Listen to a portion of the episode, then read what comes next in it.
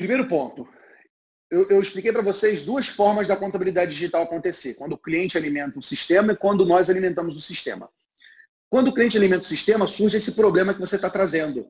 Eu estou confiando na capacidade do cliente de julgar se aquela documentação fiscal é idônea, se aquela operação de compra está correta, se aquelas informações estão certas. É claro que aqui a gente está falando, gente, da, do lançamento financeiro, tá?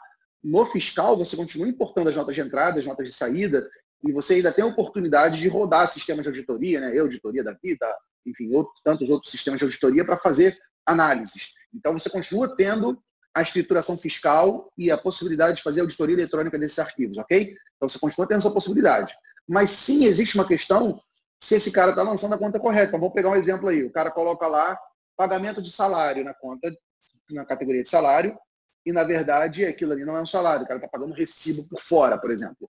Então, quando você importa do cliente, você corre o risco, sim, de você tá estar sendo induzido ao erro.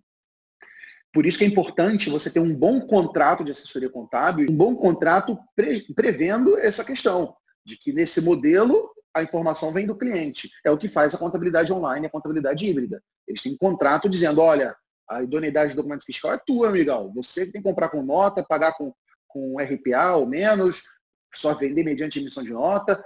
Então, você joga esse peso para o cliente. A questão é que a maioria das empresas são micro e pequenas empresas no Brasil e não tem essa maturidade. É por isso que, na maioria dos nossos clientes, eu prefiro reprocessar o financeiro. Eu prefiro receber esse documento e como a gente recebe? Detalhe, tá? Estou explicando como a Marco faz. Existem muitas outras possibilidades. Eu já testei N ferramentas, Google Drive, Dropbox, domínio atendimento, e-mail, plataformas de envio. Nada funcionou melhor do que o WhatsApp.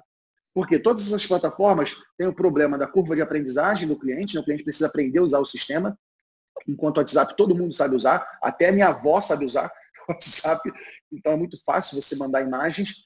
E também o WhatsApp tem outra vantagem, você consegue mandar arquivos e texto por WhatsApp, e áudio né, também. Você consegue mandar conteúdo de lançamento e como esclarecimento de dúvidas. Enquanto nas outras plataformas, a maioria delas você só manda arquivo, né? Google Drive, Dropbox. Então vamos supor que falta um documento. Você não consegue mandar uma mensagem para o cliente cobrando o documento. No WhatsApp você conhece, você consegue.